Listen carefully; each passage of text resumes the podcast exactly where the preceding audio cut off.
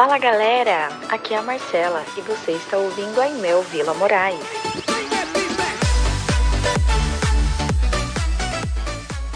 Gálatas capítulo 3, verso 1 ao verso 5. Esta é a sexta mensagem da série de Gálatas. Nós estamos expondo Gálatas, essa é a sexta mensagem da série. Pastor, eu perdi uma das séries da pregação, perdi uma mensagem da pregação. Você baixa o Google Podcast, ouve o Spotify, você pesquisa lá, aí você ouve a mensagem que você perdeu. Está tudo lá para você acompanhar. Gálatas capítulo 3. Fazer algo que a gente não faz tempo. Como bons metodistas, John Wesley recomendava que nós fizéssemos a leitura em pé. Vamos fazer isso? Gálatas capítulo 3, do verso 1 ao verso 5. Vez por outra é bom a gente lembrar das nossas raízes. Diz assim a palavra do Senhor: Ó Gálatas insensatos, quem foi que os enfeitiçou? Não foi diante dos olhos de vocês que Jesus Cristo foi exposto como crucificado? Quero apenas saber isto: vocês receberam o Espírito pelas obras da lei ou pela pregação da fé?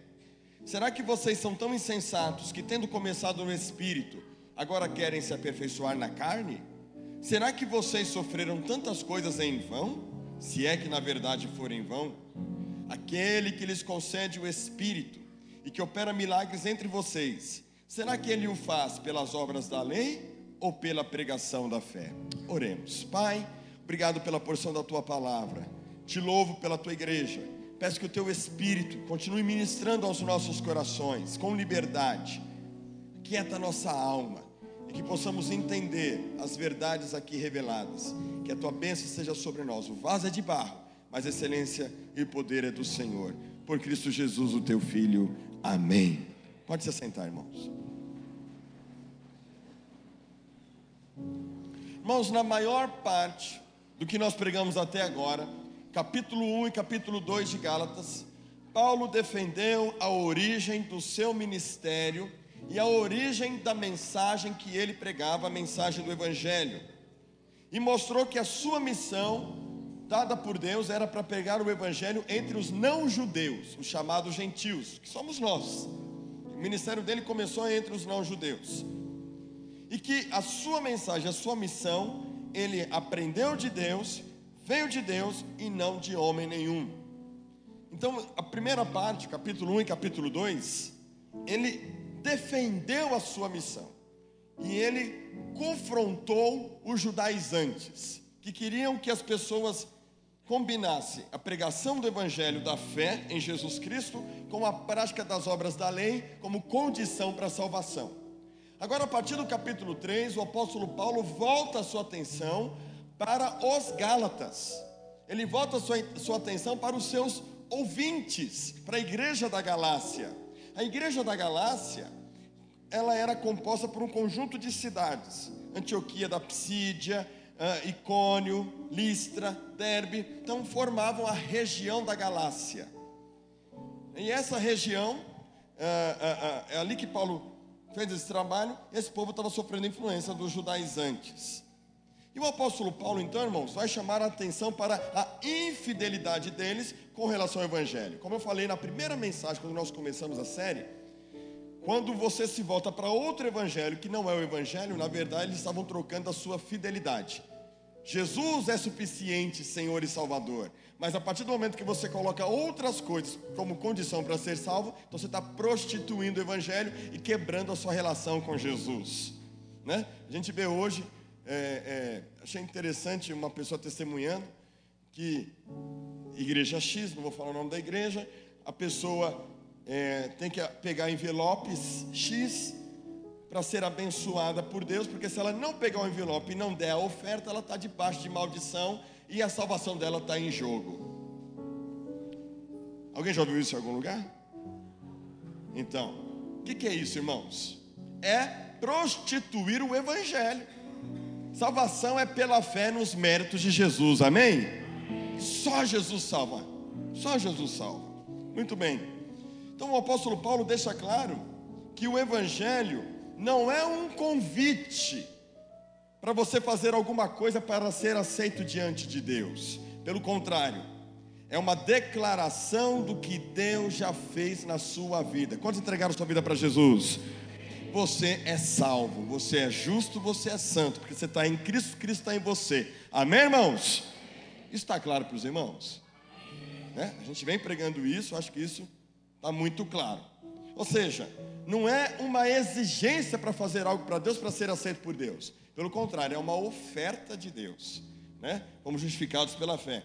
Então o apóstolo Paulo agora, falando com os Gálatas, chamando a atenção deles, vai justamente apelar para a experiência que eles tiveram com Jesus, quando da sua segunda viagem missionária. Quando você lê Atos capítulo 13, diz o seguinte, que estavam os líderes lá jejuando, profetas e mestres, jejuando e orando, e o Espírito Santo disse: separai-me, Saulo e Barnabé. E então o Espírito Santo os envia em missão, né? E eles vão começar a fazer suas viagens missionárias, e uma dessas viagens missionárias é pregar o Evangelho na região da Galácia. Paulo vai para a Antioquia da Psídia, e ali ele vai proclamar a palavra de Deus. Vamos abrir a Bíblia lá em Atos? Coloca para nós Atos capítulo 13.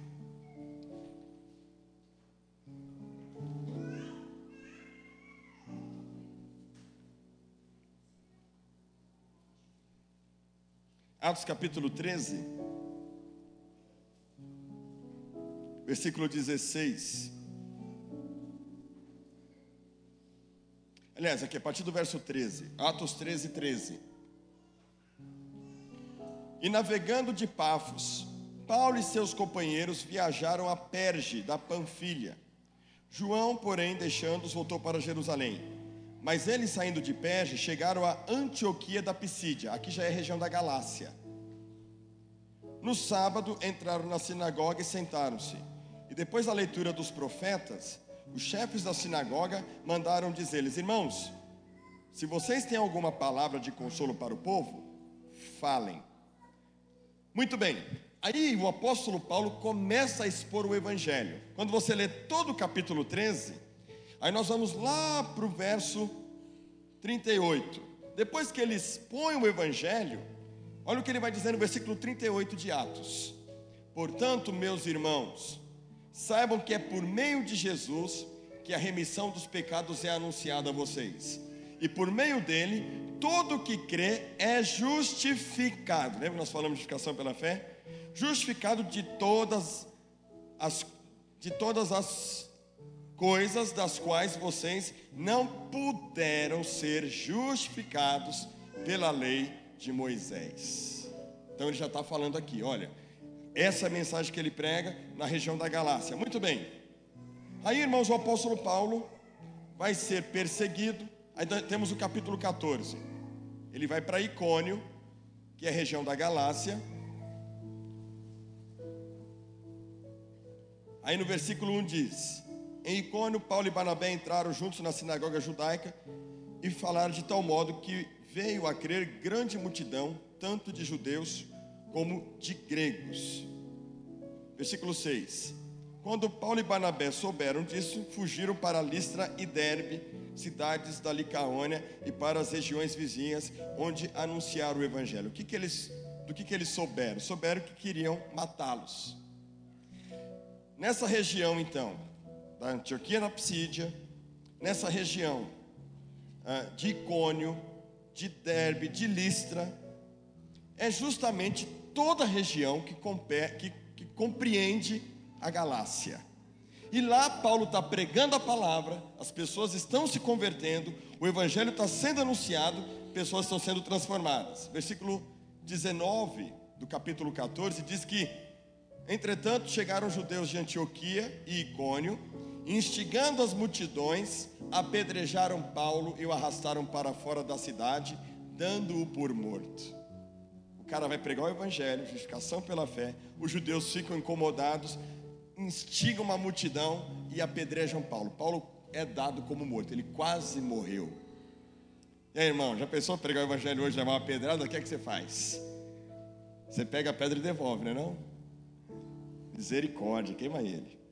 Então, aí ele volta para Antioquia da Síria para continuar falando do Evangelho. Bom, só para você ter uma visão panorâmica do trabalho que Paulo fez na região da Galácia. Isso aqui é a região da Galácia. Se você quer entender Gálatas, capítulo 3, leia Atos 13 e 14, e aí você vai entender qual é a região. Muito bem. O que Paulo está falando com a igreja da Galácia, irmãos?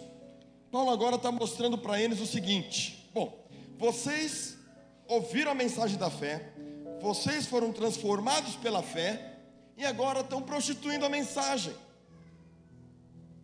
Porque não dá para viver a vida cristã se não for por meio da fé. Lembra da semana passada que você passou pela cruz? Vocês passaram pela cruz. Ao passar pela cruz, você morreu com Cristo e ressuscitou com Cristo. Ressuscitar com Cristo significa o quê? Agora você é nova criatura. As coisas velhas já passaram e tudo se fez novo. É uma vida agora, irmãos, que não consiste em viver na força do braço, viver na justiça própria. Por que não consiste em viver na força do braço e na justiça própria? Porque se você não foi capaz de se salvar praticando regras, você também não vai desenvolver a vida cristã cumprindo regras. Você tem que desenvolver a sua salvação. Mas como que eu desenvolvo a minha salvação? Crescendo na fé, crescendo na dependência de Deus. Porque agora você é uma outra criatura. Quem está em Jesus, diga amém. Então você é uma outra criatura que está em Jesus. E você só pode ser diferente permanecendo em Jesus e crescendo na sua relação com Jesus. Uma vida de fé. Uma vida de fé. Se você nasceu pela fé, você entendeu que você foi alcançado não por seus méritos, não porque você fez alguma coisa. A vida cristã também da mesma forma tem que ser vivida de fé. E aí que está a maior batalha espiritual minha e sua, que é viver uma vida cristã pela fé. É por isso que você passa por lutas, que Deus permite você passar por provações. É por isso que você é confrontado e afrontado em muitas circunstâncias. Com que intuito? De você lutar contra o diabo? Não, de fato, a nossa luta não é contra a carne nem contra o sangue, contra principados e potestades, mas é um meio pedagógico de Deus para você crescer numa vida espiritual, numa vida de fé, para você viver segundo o Espírito e não segundo a carne. Amém, irmãos? Então, como que é viver uma vida de fé? Se você nasceu pela fé, agora você tem que se desenvolver pela fé. Como é que você vai enfrentar as tribulações? Com fé. Como é que você vai enfrentar a vida cristã? Com fé. Como é que você vai enfrentar para liderar? Você é um líder na igreja. Como é que o líder tem que liderar daqui para frente? Com fé. É de fé em fé. Não é na força do braço, não é na justiça própria, não é segundo a nossa capacidade e o nosso mérito, mas é segundo a graça de Deus, de fé em fé. Pastor, mas fé não tem, fé tem que ter ação. Concordo, fé e ação. A fé sem obras é morta. Tudo agora vai ser fruto da fé, da sua relação de fé com Deus. E é isso que Paulo agora quer mostrar para a igreja da Galácia. Vocês agora nasceram pela fé e agora vocês têm que viver pela fé. Esse é o nosso desafio. E o desafio da palavra dessa manhã é isso: te convidar a viver uma vida pela fé. Veja só, versículo 2, Paulo vai dizer o seguinte: quero apenas saber isto: vocês receberam o Espírito pelas obras da lei ou pela pregação da fé? Essa é a primeira pergunta. Paulo vai, na verdade é a segunda. São 5 perguntas, nós vamos começar a partir da segunda pergunta. Vocês receberam o Espírito pelas obras da lei ou pela pregação da fé? O Eugene Peterson, pastor já falecido, da igreja presbiteriana nos Estados Unidos, ele escreveu uma versão chamada A Mensagem. E na versão A Mensagem, ele colocou da seguinte forma essa passagem: como começou a nova vida de vocês? Foi resultado do esforço para agradar a Deus ou foi por terem aceitado a mensagem de Deus de que se não fosse a obra de Cristo vocês não seriam transformados? Então, o primeiro grande confronto: a fé, irmãos, é a única condição para você ser perdoado. Você pode frequentar a igreja a vida inteira, você pode ser um bom dizimista, você pode ser um cara que trabalha na igreja, você pode ser um missionário, você pode ser pastor, você pode ser um grande líder que procura agradar a Deus, dando o melhor de si em tudo que faz. Você pode ser um excelente cristão em tudo que você faz, mas não é isso que vai te fazer ser aceito por Deus. Pastor, só está falando então que ser dizimista, frequentar os cultos todos os domingos e liderar e fazer todas essas coisas, isso não me faz ser aceito por Deus? Não te faz ser aceito por Deus, principalmente com relação à salvação, porque na nossa cabeça, irmãos, lembra que é vida de fé? Na nossa cabeça, para a gente merecer a bênção de Deus, merecer a ação, merecer que Deus nos abençoe, a gente tem que buscar a aprovação de Deus. Eu tenho que tocar o coração de Deus. Deus vai ver o quanto eu jejuo, Deus vai ver o quanto eu oro, Deus vai ver o quanto eu mereço, então eu vou ser abençoado. Só que isso não é fé. Isso é você tentando provar para Deus que você é capaz de merecer o favor dele. Só que o favor de Deus, irmãos, o favor de Deus é imerecido.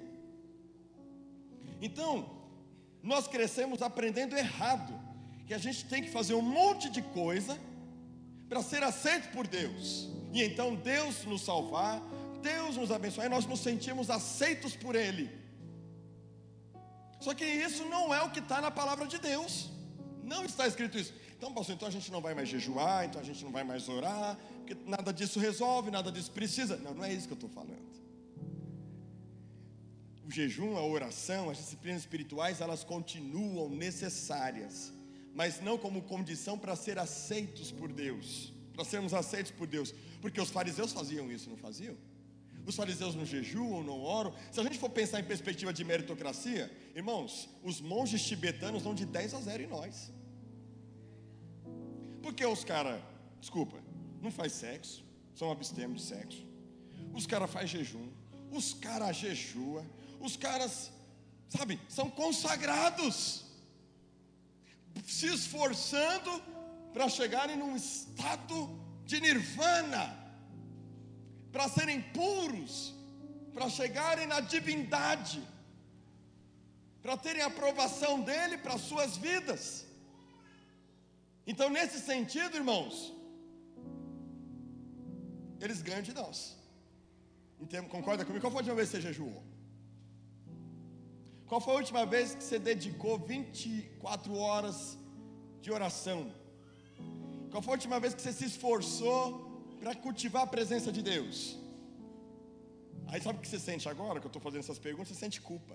Aí você fala, é por isso que eu não mereço, por isso que a presença de Deus não está na minha, é por isso que Deus não, é por isso que eu sinto peso, é por isso que, realmente, eu não sou um bom cristão, eu sou, então, olha a armadilha que você entra, olha a condenação que você abraça, olha a culpa entrando na sua mente. Vou pregar na lei agora. Será que vocês são salvos? Será que vocês têm feito por merecer? Será que Deus se agrada de vocês? Será que Deus pode dizer que você de fato é um filho querido? Você tem feito por merecer a bênção de Deus? Você tem se esforçado para ser um crente santo? Essa é a pregação da lei. Essa é a pregação, irmãos, da meritocracia. Essa é a pregação que não tem a ver com fé, tem a ver com culpa, com condenação e com justiça própria. Os irmãos estão me entendendo? E aí o cara passa a vida inteira desconfiado que não está salvo. Aí você pergunta, quem aqui é justo? Aí o que ele faz? Aí eu. quem que é o parâmetro dele? É o pastor, né? Ele, aquele homem é consagrado, aquele homem ora todo dia de manhã, aquele homem jejua. Deus, olha, pastor, ora por mim, pastor. Sabe por quê? Porque o senhor é assim com Deus. Deus ouve a sua oração, pastor. Perceba que a teologia errada gera em nós uma certa espiritualidade doentia. Aí quem que você procura? Ah, vou procurar a irmã Lidaura. Irmã Lidaura, a senhora é ali, ó, com Deus, a mulher de oração, cheia do Espírito. Irmã Lidaura, ora por mim, porque se Deus não ouvir a oração da senhora, Ele não ouve mais ninguém. E a gente vai começando a desenvolver uma certa espiritualidade, irmãos, dependendo dos outros, da fé dos outros. Irmão, você sabe que a irmã Lidaura, ela ama a Deus, ela entendeu que ela não merece, mas que ela confia, ela jejua, ela ora porque ela é apaixonada, porque ela crê no poder de Deus, porque ela crê que Deus está com ela. Agora pergunta, a senhora é perfeita, irmã Lidaura? Perfeita ela não é, mas o Jesus que está nela é perfeito. E eu tenho uma notícia para te dar nessa manhã: o Jesus que está em você, Ele é perfeito. O Espírito Santo habita em você. Se você nasceu pela fé, como que a gente vai jejuar e orar agora? Como que a gente vai ler Bíblia agora? Como que a gente vai se aproximar de Deus agora? Pela fé. Do mesmo jeito que a gente nasceu. Não nasceu pela fé? Então vai viver pela fé agora. Nascemos pela fé. Eu não preciso do amuleto, de uma amuleta ou de uma água ungida. Vamos ungir a água aqui agora, porque aí essa água está ungida. Eu não mereço, mas a água está consagrada. Aí Jesus volta, a água salva e você fica, porque ela está consagrada, você não. Percebe, irmãos?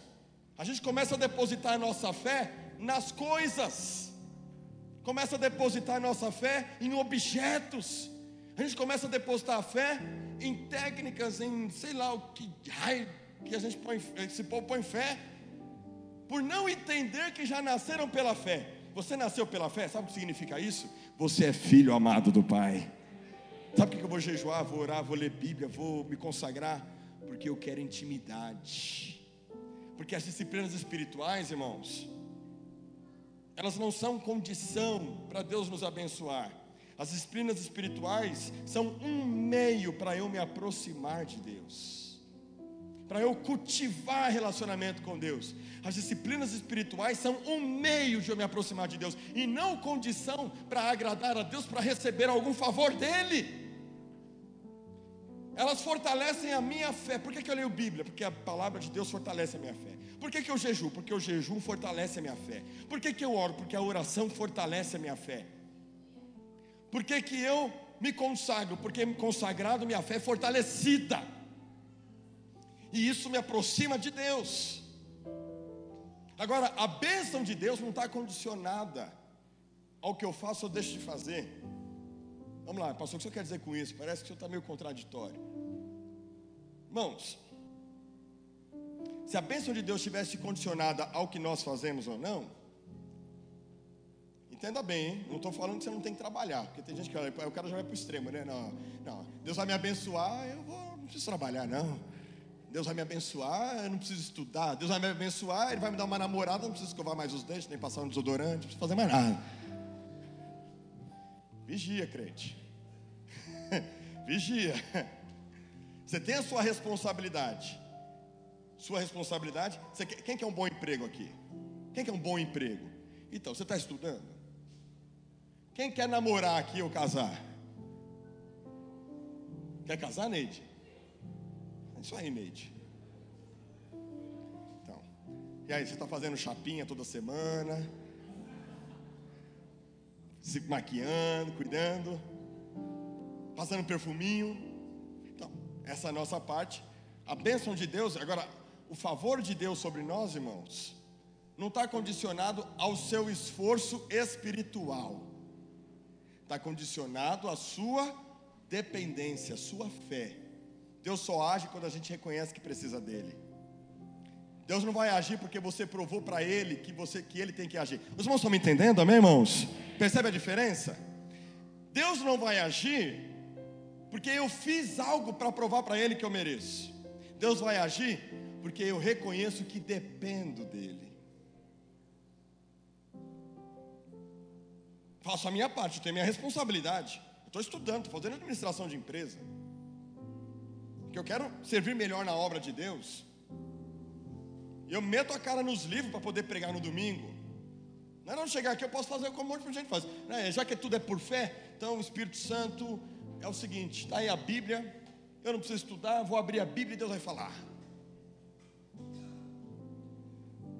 Eu creio que Deus atua na pregação, amém, irmãos? Ele vai falar através da pregação, não porque eu sou bom.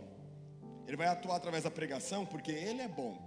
Claro que um obreiro mais preparado vai ter mais autoridade e conhecimento para poder passar. O vaso está mais preparado para Deus usar. Amém, irmãos? Vocês estão me entendendo?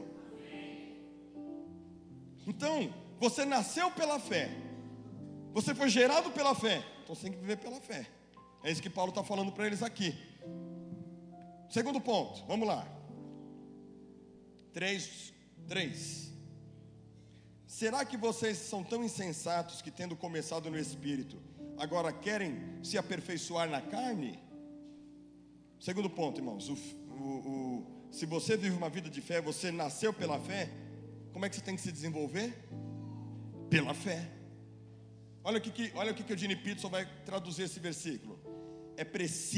Presta atenção, é preciso perder o juízo para pensar que é possível completar por esforço próprio aquilo que foi iniciado por Deus.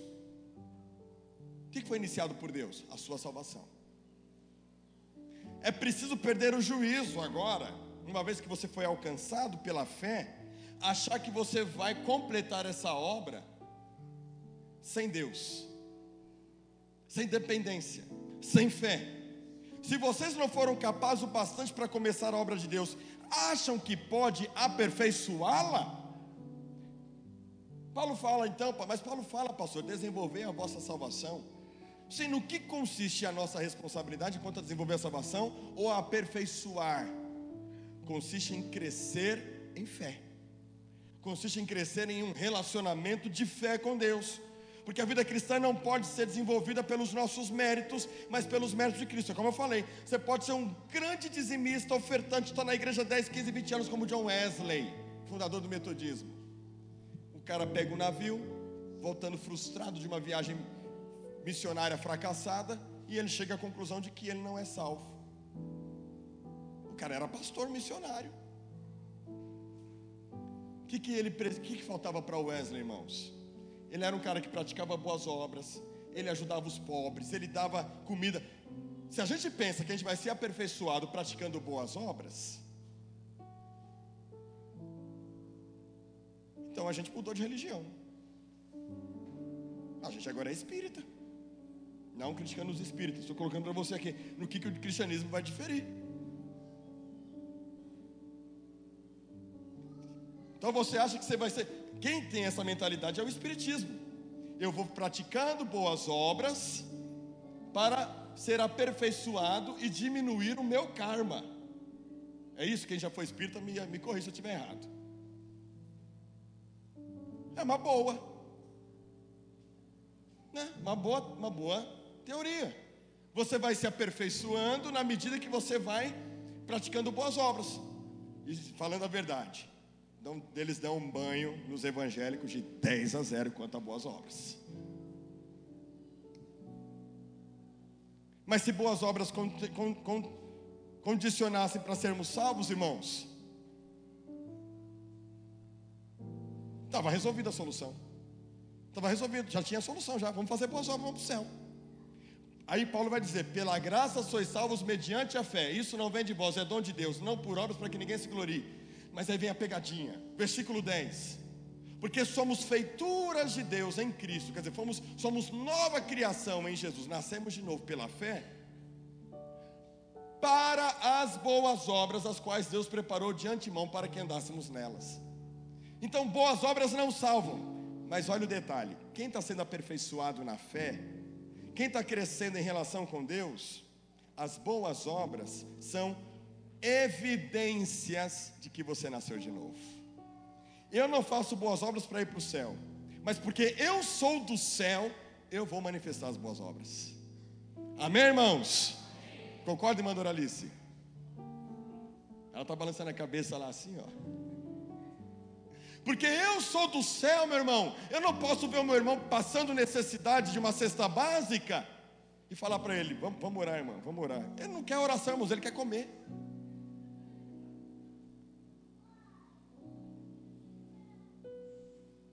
Viviane agora está com uma situação com Kelvin. Me permitam falar isso. O menino precisa fazer uma cirurgia no dente dele lá, precisa colocar um negócio na boca dele lá, e é caríssimo. A gente pode orar pelo Kelvin, a gente pode orar pela Viviane, mas a gente pode pôr a mão no bolso e abençoar a Viviane. Por quê? Porque nós somos filhos de Deus. Mariana vai ter bebê agora. A gente pode orar pela Mariana, orar para Deus abençoar o parto, orar para o Senhor Jesus do bom parto, porque Jesus é que é o bom, Ele que faz o bom parto, é Jesus. E Deus abençoar. Mas você pode ser bênção na vida da Mariana comprando uma fralda. Não é não? Quem já teve filho aqui sabe que faz muito cocô, não faz? Então, só de fralda.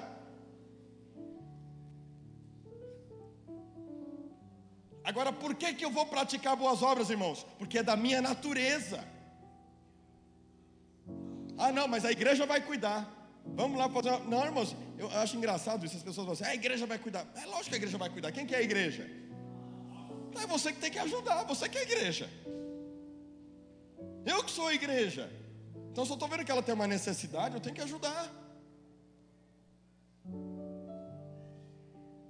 Ai, não, vamos orar pelo irmão porque ele está precisando lá de um negócio. Tá bom, mas vamos pôr a mão no bolso. Quem vê o seu irmão, olha só o que a palavra de Deus vai falar. Se você vê o seu irmão passando necessidade, tendo condições de ajudá-lo e não faz, peca. Peca. É o que a Bíblia diz. E aí eu falo, não, vamos botar uma verba lá na junta. Não, irmão, não é junta. É igreja. A igreja é nós aqui, ó. É nós aqui que tem que se ajudar um ao outro. Ver a necessidade do seu irmão, ter esse prazer de abençoarmos uns aos outros, porque isso é da nossa natureza. E nesse sentido, é uma evidência de que estamos sendo aperfeiçoados pela fé. Porque a fé atua pelo amor. Isso é um princípio wesleyano. Como eu sou um bom metodista, eu estou falando para vocês um princípio de Wesley. Como é que você cresce na fé? Se aperfeiçoa. Porque o que é aperfeiçoar, irmãos? Ele fala, vocês querem se aperfeiçoar na carne? Cumprindo regras, seguindo mandamentos, isso é legalismo. E cumprir regras tira os nossos olhos das pessoas. Porque a gente quer ser aceito, é egoísmo. Agora, a fé, viver pela fé, é viver a vida de Jesus. Como é que Jesus viveu e mostrou a sua perfeição? Qual é a passagem da Bíblia que mostra que Jesus ficou pedindo alguma coisa para ele? Ou que as pessoas tinham que fazer algo para merecer a bênção dele? Me mostra nos evangelhos. Vocês lembram de alguma passagem do evangelho nesse sentido? O tempo inteiro, sabe o que você vai ver nos evangelhos? Um cara que é aperfeiçoado na fé. É um cara que está se doando o tempo todo. Jesus o tempo todo, irmãos, estava se doando através do amor. E aí ele fala, vocês têm que ser perfeitos. Ou seja, aperfeiçoados. Quer aperfeiçoamento? Quer ser uma pessoa aperfeiçoada? Manifesta o amor. Por quê? Porque o Pai é amor. Mateus capítulo 5, ele fala, sede perfeitos como o vosso Pai Celestial é perfeito. Em que sentido? Do amor. Como é que a fé... ela é aperfeiçoada através do amor. A fé que atua pelo amor. O amor que perdoa. O amor que vê o necessitado e supra a necessidade dele. Essas são as evidências de que você está crescendo espiritualmente. Não é se você está girando assim. Pronto. Se você tem labirintite, já era. Você nunca vai ser aperfeiçoado. Se a Leila der duas rodadinhas, Aí você fala, caiu no Espírito.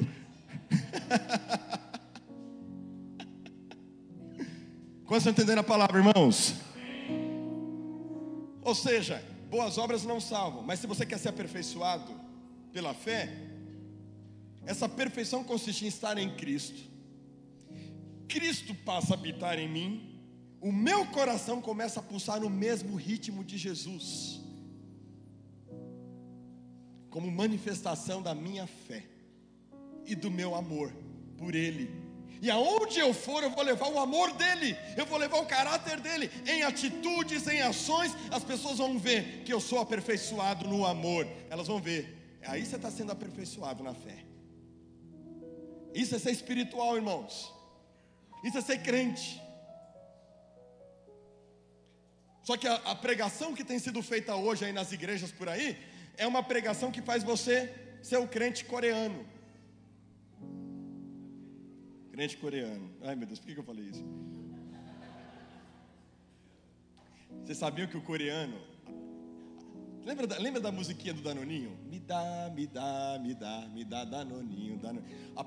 Todas as palavras do coreano, que é um verbo, todas as palavras, a conversa de um coreano, você põe lá e você ouve. Todas as frases dele.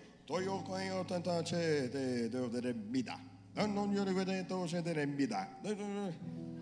É o crente coreano, ele só pede. Me dá, me dá, me dá, me dá.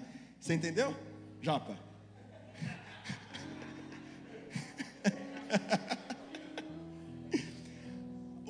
O verbo na língua coreana termina com me dá. Para parecer um verbo, as frases terminam em me dá. Não sei como me dá. Me dá. É o crente pidão. Ele vem para a igreja não para dar. Ele vem para a igreja para quê? Para me dar. Para receber. Entendeu, Raquel? Vocês estão entendendo, irmãos? Quando a gente está sendo aperfeiçoado na fé, a gente já tem tudo. Quando a gente está sendo aperfeiçoado na fé, nós já entendemos que ganhamos tudo. Então nós não temos dificuldade de dar. O amor é manifestado. A gente vem para dar, para ministrar. Porque melhor é dar. Isso é o Evangelho.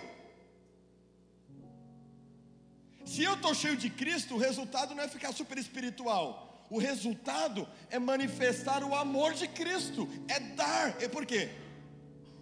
Porque o Pai deu tudo ao dar o Filho deu tudo ao dar a sua vida. Se somos de Cristo, vamos dar tudo o que somos. Quantos estão entendendo? Diga amém. Isso é viver uma vida de fé. Mas pastor, eu não tenho para dar. Aí que entra a fé. Os caras da teologia da prosperidade entenderam meia verdade disso. Porque na cabeça dele você só tem que dar o dinheiro para a igreja, né?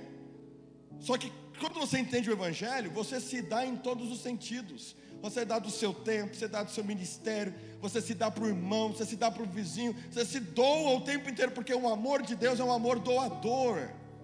Ser aperfeiçoado na fé, irmãos, não é provar para Deus que você merece. Ser aperfeiçoado na fé é você manifestar a fé de Deus que está na sua vida. Isso é o Evangelho. Essa é a boa notícia, que agora eu vou manifestar o amor de Deus. Mas pastor, como é que eu faço para chegar nesse nível? Vou contar para vocês como é que faz para chegar nesse nível. Kevin Manoel fez uma ilustração aqui, eu tornei para mim e eu uso como se fosse minha. A Andreia e eu nos casamos. Já contei isso aqui, vou contar de novo. Tem gente nova aqui que nunca ouviu isso. Então, André e eu nos casamos. A Andréia entrou na minha vida. Ao entrar na minha vida, eu me vestia muito mal. Eu era muito ruim de roupa, muito ruim. A primeira coisa que a Andréia fez, irmãos, uma das primeiras coisas que a Andréia fez quando nós nos casamos foi renovar o meu guarda-roupa. Existe um Rodrigo antes da Andréia, existe um Rodrigo depois da Andréia. É verdade. Fiquei mais bonito. fiquei bonito, Júlio. Eu comecei a usar certas... eu pagava R$60 num tênis. 50, R$60. Eu ia nessas lojas, não vou falar não, para fazer merchan. Pegava o mais barato. Falava, vai gastar mesmo? Depois que a Andreia entrou na minha vida, o preço começou a subir. Fiquei preocupado, mas dura mais. Então agora eu já uso uns negocinhos melhor, entendeu? Porque a Andreia entrou na minha vida. Quem vê a mim, vê a Andreia. Quem vê a Andreia, vê a mim. É, porque a gente é uma só carne. Eu não consigo me ver sem André, irmãos. Eu falei para o Senhor, se o Senhor recolhê-la, me leva junto. Porque eu não caso de novo, não. Está até sendo gravado aí, precisa meio. Eu não caso de novo, não. Vocês podem orar, morrer de orar para eu casar de novo. E quando chegar lá no céu, falar, Senhor, eu sei que na Bíblia está escrito, mas deixa eu ficar com o André aqui. Então, veja, quando a pessoa entra, os seus hábitos mudam. Quando a Tainã entrou na vida do William, ele ficou diferente. Não ficou diferente? Melhorou? Melhorou, né, minha filha? E ela, melhorou ou piorou? Melhorou. Porque tem uma coisa, quando Jesus entra na nossa vida, Ele nos santifica, mas o pecado não vai para Jesus, porque Ele é a graça. Quando nós desenvolvemos um relacionamento de amor com Jesus, irmãos, manifestamos quem somos nele, porque Ele está em nós. É uma vida de fé. Amém, irmãos? Amém. Vocês estão me entendendo? Terceira verdade. Como é que eu continuo a viver uma vida de fé? Aí vem a terceira. Versículo 4. Será que vocês sofreram tantas coisas em vão? Se é que na verdade foram em vão? O que Paulo está falando aqui? Paulo está lembrando, irmãos, a experiência dos Gálatas. E dele próprio. Quando ele chega em Icônio, o que acontece com ele? Ele é apedrejado. Ele leva a pedrada de todo lado. É dado como morto. Aí, capítulo 14 de Gálatas, de Atos. Coloca aí para nós, capítulo 14. Versículo 19. Sobrevieram, porém, judeus de Antioquia e Icônio, instigando as multidões, apedrejando a Paulo, arrastaram-no para fora da cidade, dando-o como morto. Aí ele se desespera, irmãos. Não. Versículo 21. Olha o que ele vai fazer. E tendo anunciado o evangelho naquela cidade, feito muitos discípulos, voltaram. O cara foi apedrejado lá, hein? Aí ele volta para Listra, Icônio e Antioquia de Psídia, fortalecendo a alma dos discípulos, exortando-os a permanecer firmes, porque é uma vida de fé, e mostrando que através de muitas tribulações nos importa entrar no reino de Deus. E aqui eu quero chamar a sua atenção para algo. Você está passando por crise? Está passando por tribulação? Tem algumas pessoas que eu tenho acompanhado em mentorias, que, irmãos, eu fico assim pensando o que é que Deus está fazendo. A pessoa tem um currículo bom, a pessoa tem línguas, idiomas, a pessoa tem capacidade, a pessoa... Pensa assim numa pessoa que qualquer empresa quer. E a pessoa não arruma emprego. Não consegue. Se ela está numa igreja onde prega-se a lei e justiça própria, vai chegar nela e vai falar assim, ó, você está com mal olhado. Passa aqui no sal, bebe essa água ungida, toma esse óleo na comida, faz a campanha, dá R$X, dá 10 voltas na empresa que você quer trabalhar. Você vai trabalhar lá no qualquer empresa aí, dá as 10 voltas de Jerusalém lá na empresa, lá para cair as barreiras. Imagina, vou dar 10 voltas no Google lá. Amanda está precisando de emprego, né? Vai lá, Amanda, dá 10 voltas de Jerusalém lá no Google lá, 10 voltas de Jericó.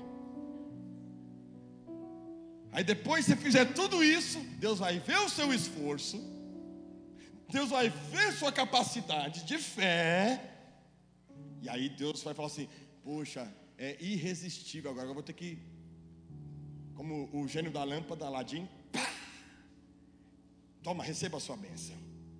E quando a bênção não vem, irmãos? Esse dia o Giba me mandou uma mensagem, né, no WhatsApp. Mostraram lá, né, o cara ensinando o cara fazendo, estava sendo curado, né, Giba? Ele estava sendo curado. Ele estava mudo, ele era mudo, surdo e mudo. O cara era surdo e mudo. Aí o pastor ora nele lá. Aí ele fica assim: vem, vem. Aí ele vai falando, o pastor vai fazendo os sinais. Aí a mãe vai lá, abraça ele, chora e cai com ele assim no chão, assim. Aí depois vem um outro vídeo, né? Aí vem outro vídeo. Primeiro vídeo você se alegra, olha que benção. Segundo vídeo, tá o mesmo moleque numa bicicleta. Ô, rapaz, você não é aquele lá que o pastor orou para curar, não sei o quê?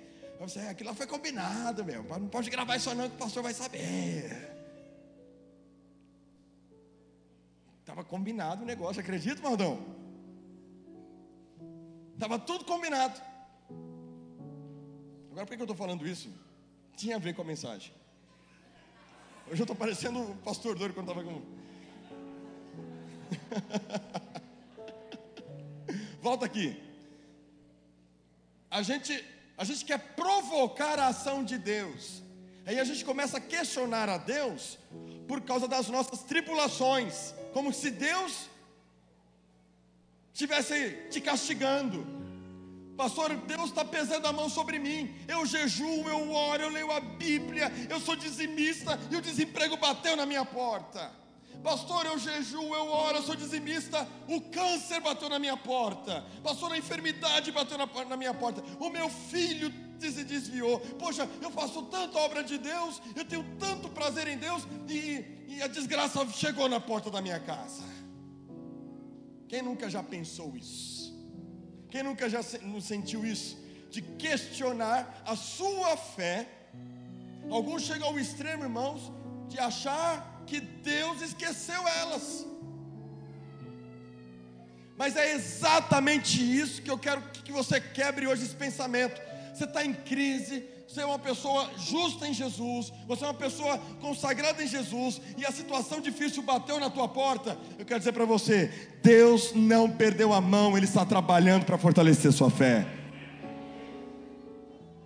Hebreus capítulo 12, Paulo podia falar: eu sou evangelista, eu sou um homem consagrado, eu prego a palavra de Deus e sou apedrejado. Eu sou um líder de célula, eu sou um pastor de uma igreja, eu sou um cristão, faço a obra de Deus com tanto zelo e jogam pedras em mim? Cadê Deus que não impede as pedradas? Porque você vai levar pedradas. Se você é um crente sincero que ama a Deus, você não está isento das pedradas da vida. Você não está isento de levar pedrada no seu trabalho. Poxa, pastor, mas eu sou tão justa no que eu faço, sou tão justo no que eu faço, e agora o que me sobra é uma pedrada, é um desemprego, sobra para mim, a injustiça manifesta-se, as pessoas me prejudicam. E Deus, onde é que está Deus nesse negócio todo, pastor?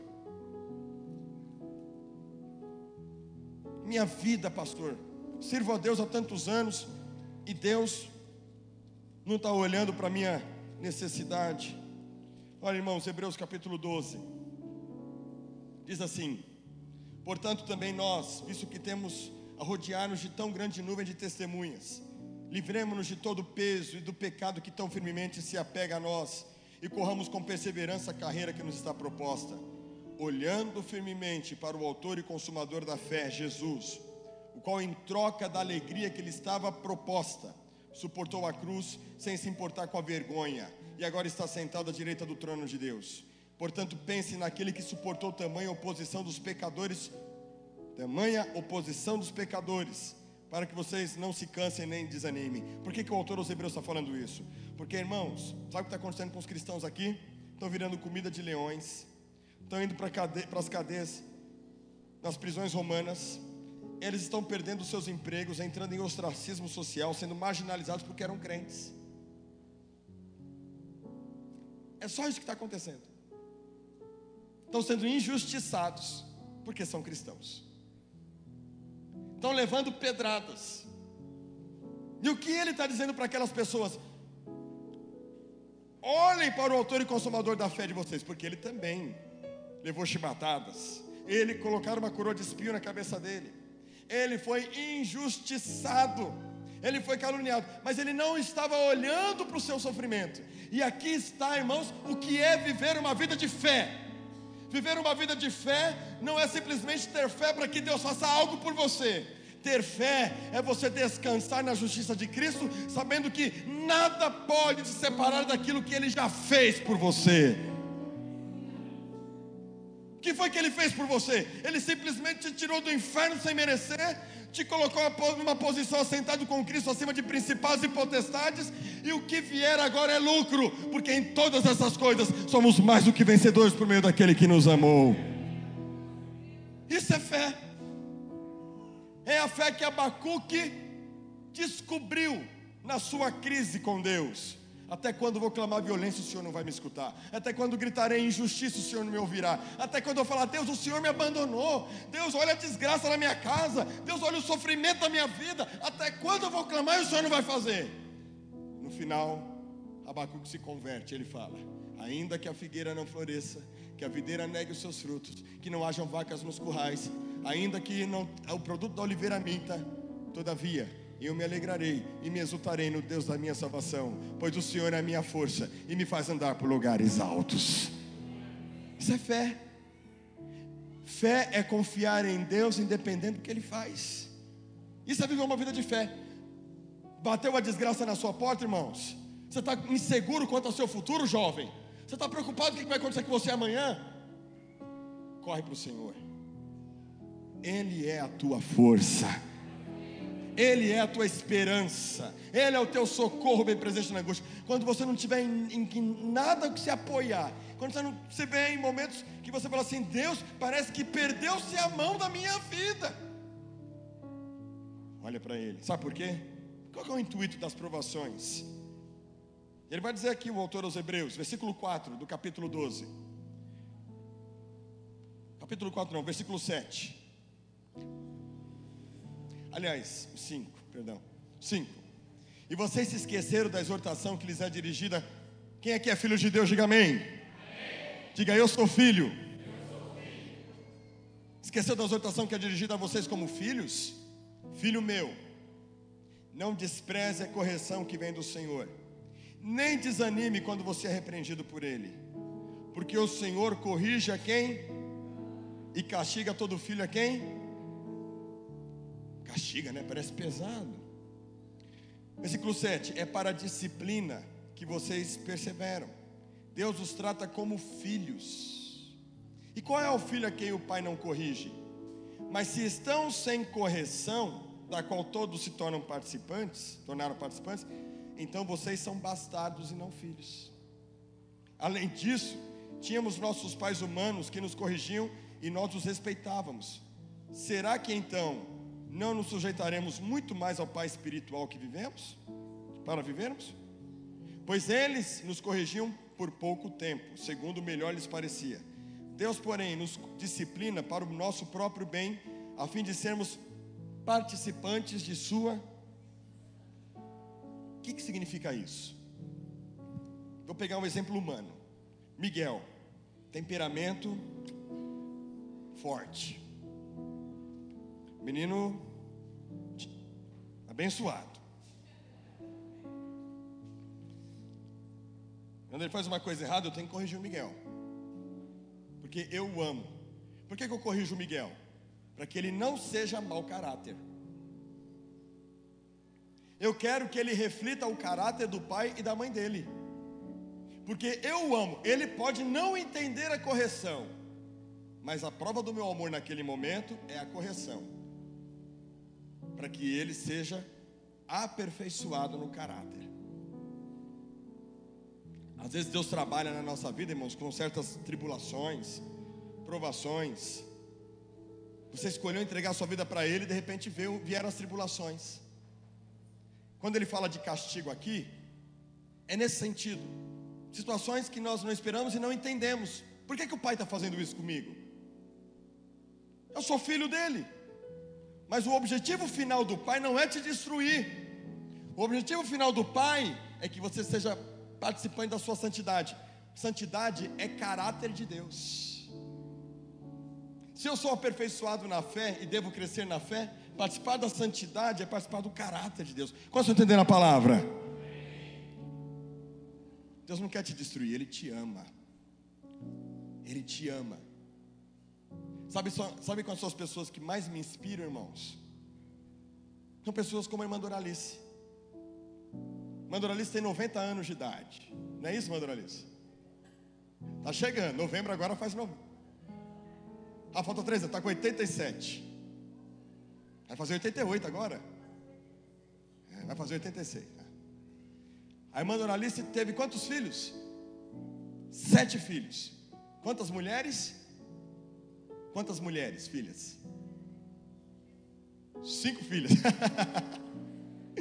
2 filhos. Um desses filhos era especial, ele tinha síndrome de Down. A irmã Doralice enterrou esse filho. Aí veio o Ailton, teve um problema neurológico, né? Pensou que fosse enterrar esse filho também. Deus fez um milagre, operou um milagre na vida dele. A irmã Doralice teve que criar todos os filhos sem marido. Foi isso, não foi? Suado. A irmã Doralice é o crente raiz. Ela não é crente Nutella.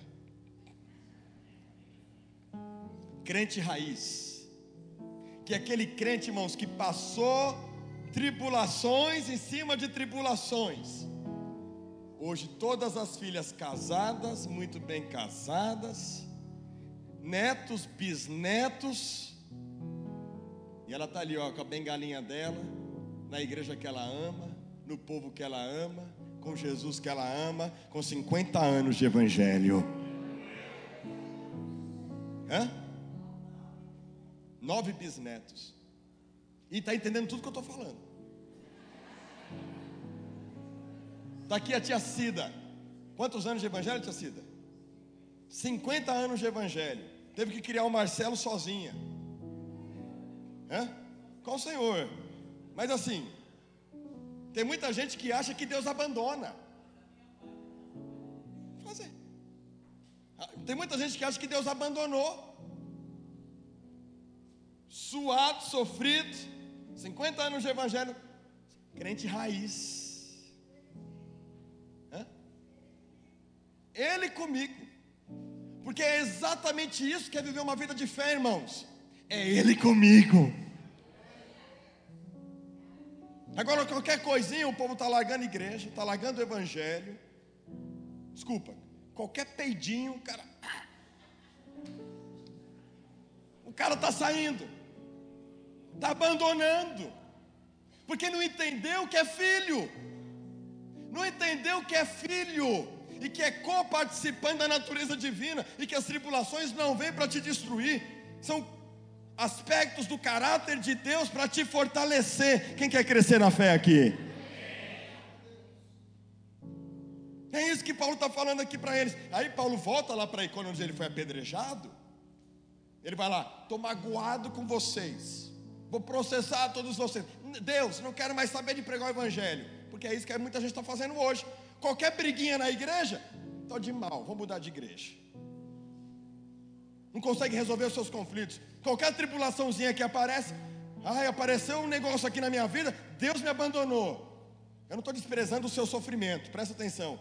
Mas os crentes de estirpe, crente raiz, vai passar pela tribulação, vai ter crise sim, vai questionar Deus sim, vai ter seus momentos de crise sim, mas no final, ele vai conhecer e vai dizer como Jó: antes eu te conhecia de ouvir falar, mas agora os meus olhos te contemplam. Eu conheço o Senhor. Deus quer ser conhecido por você, amém, irmãos? Mas é nessas coisas, não é, Ângela? Quantos anos de evangelho, Ângela? 33. Pode ser que você morra esse ano, o evangelho não morreu com 33? Oh, glória. Vocês estão pegando, irmãos, o que Deus está falando? Quem está ouvindo Deus falar nessa manhã? Isso é viver uma vida de fé. Você nasceu pela fé, amém? Então por que você quer ficar acusado com as tribulações, acusado com as coisas ruins que acontecem, tentando buscar uma explicação e tentando provar para Deus alguma coisa? Descansa, porque Deus trabalha em favor daqueles que nele esperam. Deus está trabalhando na sua vida, Ele não perdeu a mão. Essa situação que você está passando hoje é para fortalecer o teu caráter, para que você se pareça com Ele, ainda que você não entenda, não goste, mas no final você vai dizer: o Senhor está comigo, aleluia. É isso. Isso é viver uma vida de fé, isso é ser um crente. Ah não, aí quem é imaturo e não entende isso, tem que fazer campanha mesmo, tem que beber água ungida, tem que pegar o sabonete ungido, a flor ungida, tem que fazer, tem que, ó, tem um profeta lá, ô profeta, aí vai a cabeça lá, esses dias me falaram, olha, me contaram, porque tem uma profetisa aí que está andando aqui pela região, que a mulher na igreja ela rodopia, aí quando ela não está na igreja, ela está na rua, ela está fumando, e o povo não tem discernimento. Mas Deus está usando, pastor. Irmãos, profecia está aqui, ó. E sabe para onde é que você tem que olhar? Não é para a tribulação. Você fazer igual a Jesus, em troca da alegria que ele estava proposta. Olha lá na frente. Olha o que Deus vai fazer. Olha o que Deus já te deu. Ainda que o Senhor não me dê nada. Meu sonho é ter um Honda City. Se Deus tocar no seu coração, Eliseu, não hesite. Mas irmão, se eu for para o céu sem Honda City, lá eu vou cavalgar nos seres celestiais. Vou falar para um anjo, me pega aqui. Agora, não, nem vai precisar, porque eu vou ter um novo corpo. Eu vou voar, Senhor. Onde é que está o pastor Rodrigo? Vai dar um rolê no universo.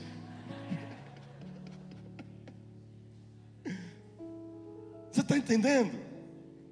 Agora tem gente que se não tiver o que ele quer, ele perdeu a fé.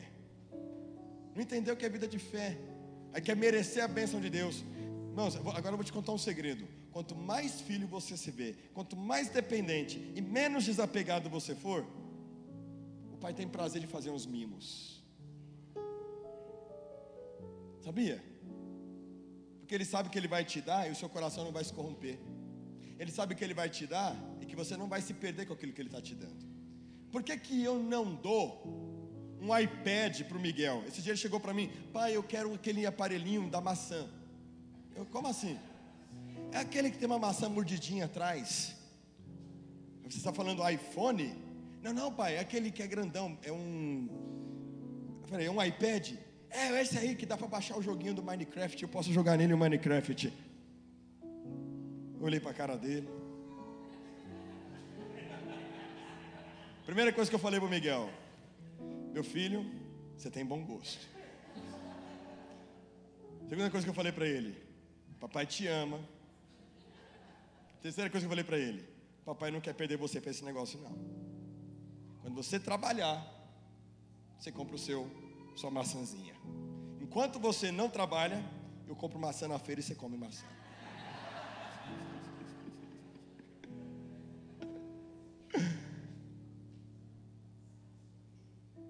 Mas é tão gostoso receber um presente inesperado.